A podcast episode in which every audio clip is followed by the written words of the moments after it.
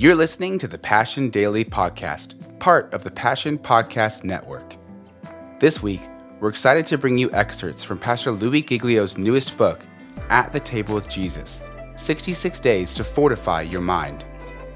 If today's content moves you, be sure to pick up At the Table with Jesus wherever books are sold.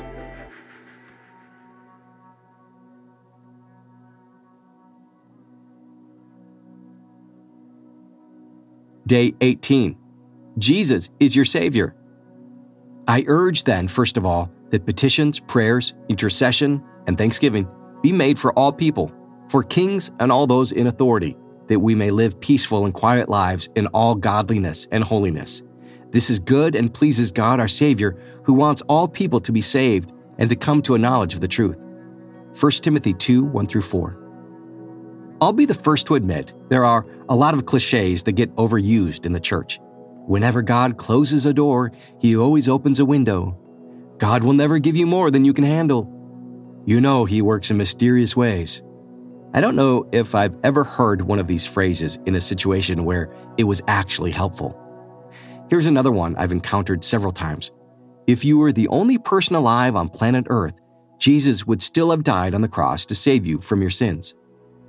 If you're like me, that idea comes across as a little impractical, a little strange, a little too hypothetical.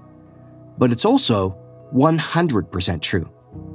As Paul wrote to his spiritual son Timothy, God, our Savior, that's Jesus, wants all people to be saved and to come to a knowledge of the truth. Jesus actively desires for all people to be saved. That means every single person who has ever lived, who is living now, and who will live at any point in the future. Yes, Scripture describes Jesus as the Savior of the world. But Jesus did not embark on his divine rescue mission to save humanity in general. He came to save individual humans. He came to save people with specific names and personalities and fingerprints, people like you and me. Remember, Jesus is the creator of everything and everyone. Jesus knows the distinctive character sequence of your DNA he handcrafted you from the moment of conception until right now. As the psalmist proclaimed to God, For you created my inmost being. You knit me together in my mother's womb. I praise you because I am fearfully and wonderfully made. Psalm 139, 13 and 14. Not only that, but Scripture says God chose us in Him before the creation of the world to be holy and blameless in His sight. In love, He predestined us for adoption to sonship through Jesus Christ in accordance with his pleasure and will. Ephesians 1 4 and 5. This means that before Jesus spoke one atom into existence in our universe, you were on his mind.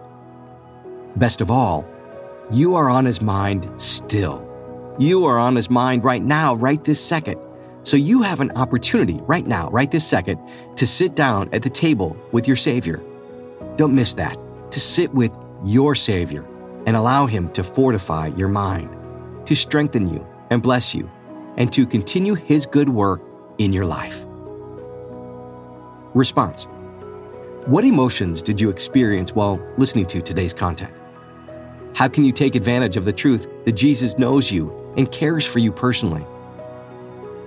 Scripture memory Salvation is found in no one else, for there is no other name under heaven given to mankind by which we must be saved.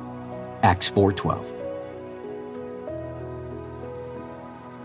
Thanks for listening to the Passion Daily podcast, and don't forget to rate and review our podcast wherever you stream it.